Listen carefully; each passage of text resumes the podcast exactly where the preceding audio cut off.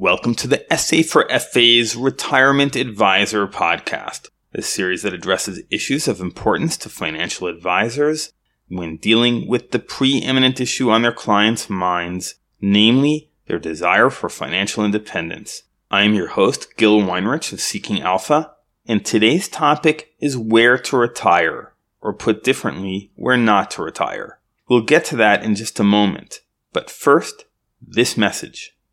If you're a financial advisor, you should be using Seeking Alpha Premium.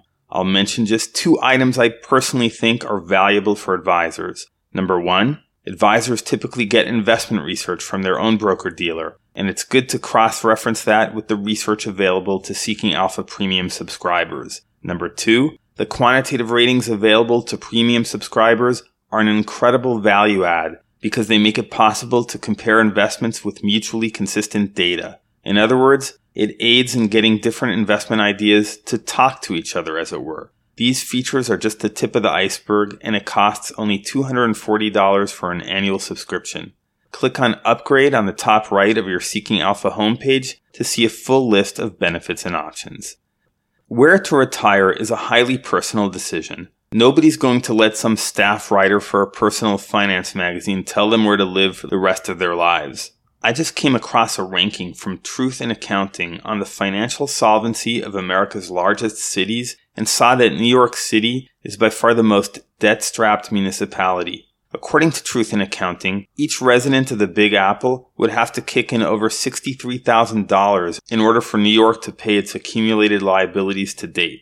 Chicago is listed as the next biggest sinkhole with an implied debt of $37,000 per citizen, followed by Honolulu, Philadelphia, and New Orleans. And yet I recognize that distasteful as it is to live in an irresponsibly managed municipality and with the possibility of the demoralization of bankruptcy, as happened to Detroit in 2013, there nevertheless are an awful lot of people living in New York who value their proximity to their friends and loved ones, not to mention cultural institutions and the like. What's more, such New Yorkers may not feel any pull from Irvine, California, which has the biggest surplus of the cities ranked, with an extra $4,100 per resident. You can see that such listicles are not really the way to go about choosing a retirement destination. But that got me searching for something more relevant for the financial advisors listening to this program, and I was pleased to find a superb resource of which I was previously unaware. It is the new Elder Index developed by the University of Massachusetts in Boston. The Congressional Budget Office called this index the only retirement income adequacy measure oriented specifically toward older people and accounting for their unique housing and medical expenditure profile. The really nifty feature of this new tool is that for those who, for example, don't have to or want to retire in place, you can go to elderindex.org and compare the retirement cost of living among up to four different places at a time. So let's say you like sunny weather and you want to compare LA County and Miami Dade County.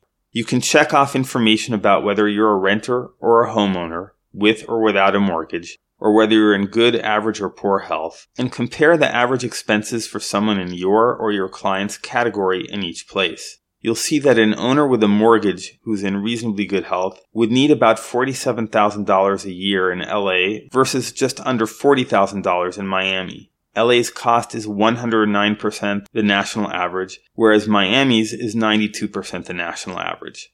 Given the ubiquity of stretched resources at retirement, if you're looking for sunshine, a beach, and have family connections in each place, but you need to make your dollars last, this tool appears to be helpful.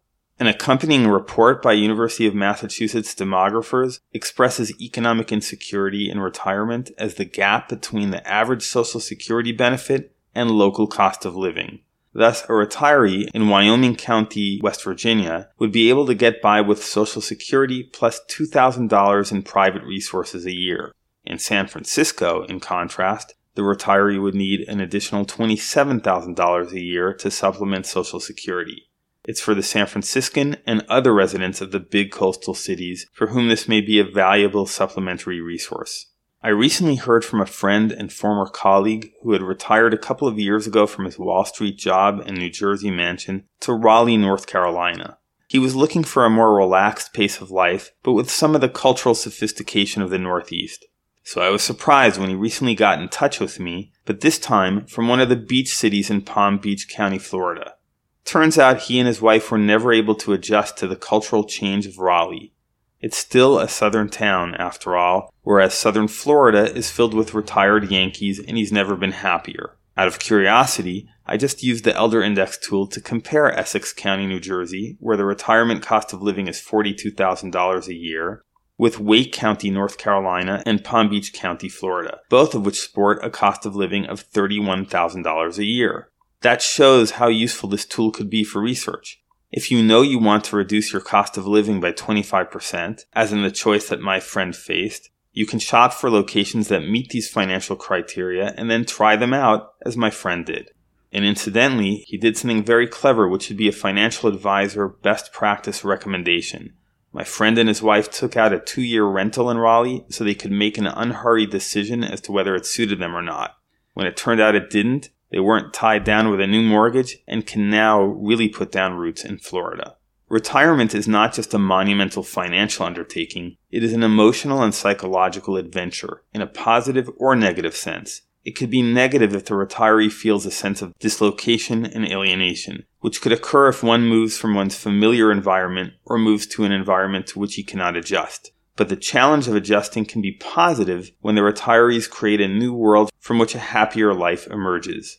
Taking off the financial pressure can greatly aid the creation of this new world, which is one reason why a change in location should be one of the options on the advisor's drawing board. Thanks for listening. If you found this podcast of value, I would be much obliged if you would pass it on to one other advisor. Also, feel free to contact me at gil at Seeking Alpha with any feedback. This is Seeking Alpha's Gil Weinrich.